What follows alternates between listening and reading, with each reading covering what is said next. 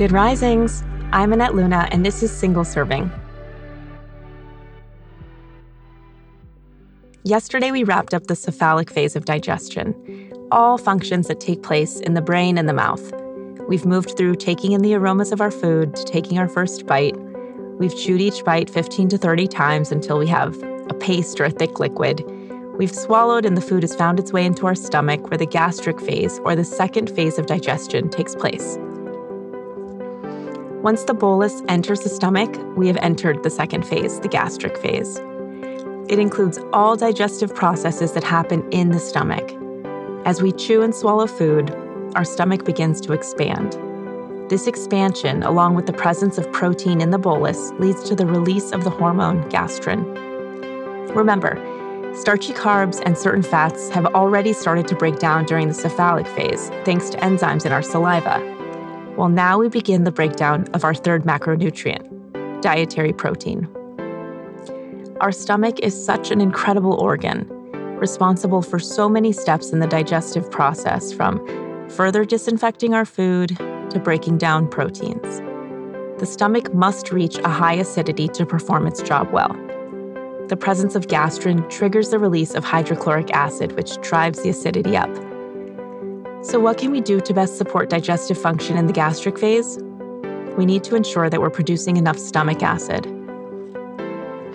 Before we even discuss stomach level support for HCl, remember that digestion is a north to south process. Therefore, we must start with the brain and the mouth before we consider stomach specific support. Let's assume that we have mastered the art of mealtime. We're taking our time to prepare a meal, we have found a minimally stressful place to sit down and eat it, and we're chewing properly and thoroughly.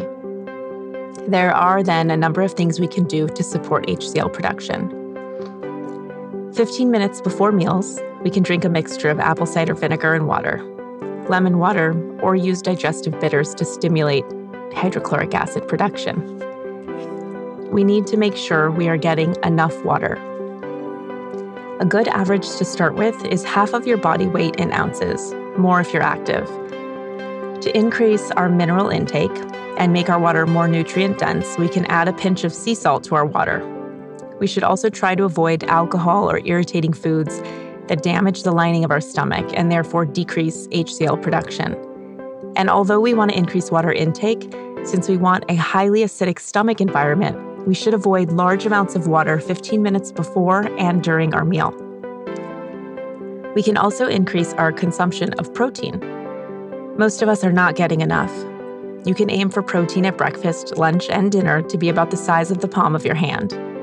Remember, the presence of protein and the stretching of the stomach as the bolus enters is what triggers gastrin release and HCl production. Chronic stress can also lead to low acid production, so we can adopt a meditation practice to target overall stress. What's so terrible about low stomach acid anyway?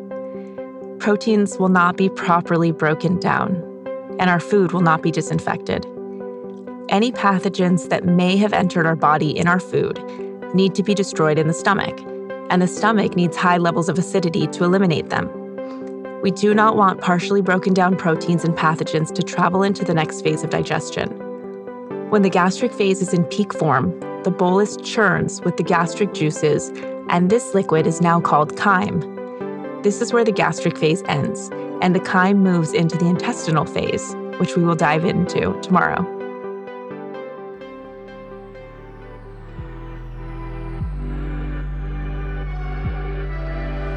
Thank you so much for joining me today on Good Risings. I'm Annette from Abundance by Annette, helping you find abundance in nutrition, mindset, and movement. You can find me on Instagram at Abundance by Annette.